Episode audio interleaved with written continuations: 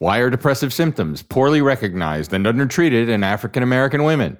Find out about this and more in today's PV Roundup podcast.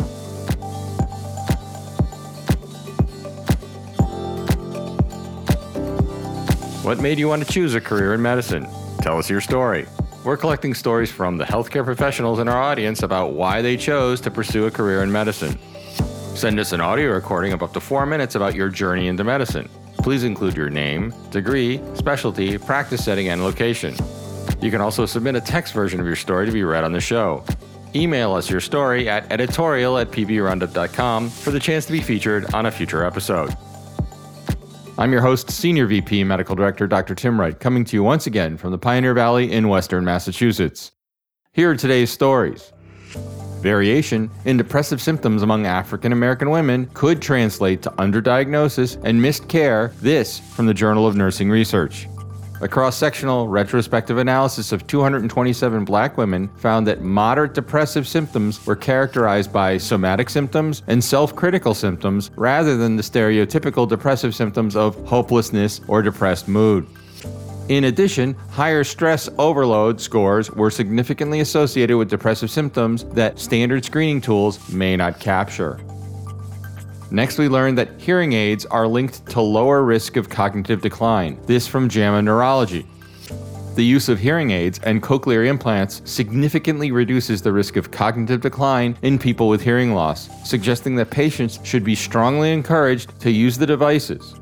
In a systemic review and multi adjusted observational meta analysis of 137,484 participants from 31 studies, significantly lower risks of cognitive decline were observed with hearing aid users compared with participants with uncorrected hearing loss, with a hazard ratio of 0.81.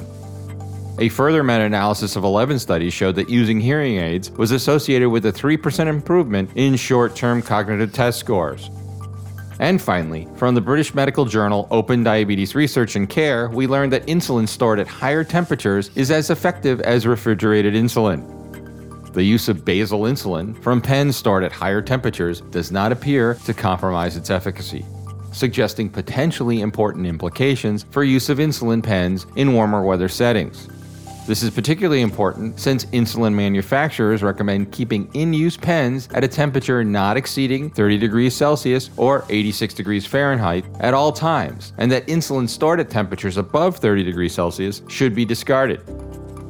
In a study that randomized patients to sequential use of refrigerated basal insulin stored for 21 days at 2 to 8 degrees Celsius, followed by insulin stored at 37 degrees Celsius with a two week washout period between phases, mean glucose levels of 40 patients who completed the study were similar between those in the high versus low temperature groups.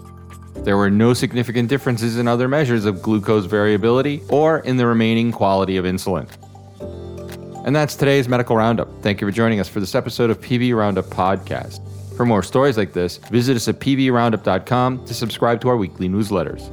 Thoughts, comments, or suggestions? Please leave us a review on your preferred listening platform or email us at editorial at pvroundup.com. Subscribe to our podcast on Spotify, Pandora, Apple Podcasts, TuneIn, or Google. You can also download our Amazon Alexa Flash Briefing, Medical News Roundup, and just ask, What's my Flash Briefing? Thanks today to Sean Mullen for production assistance.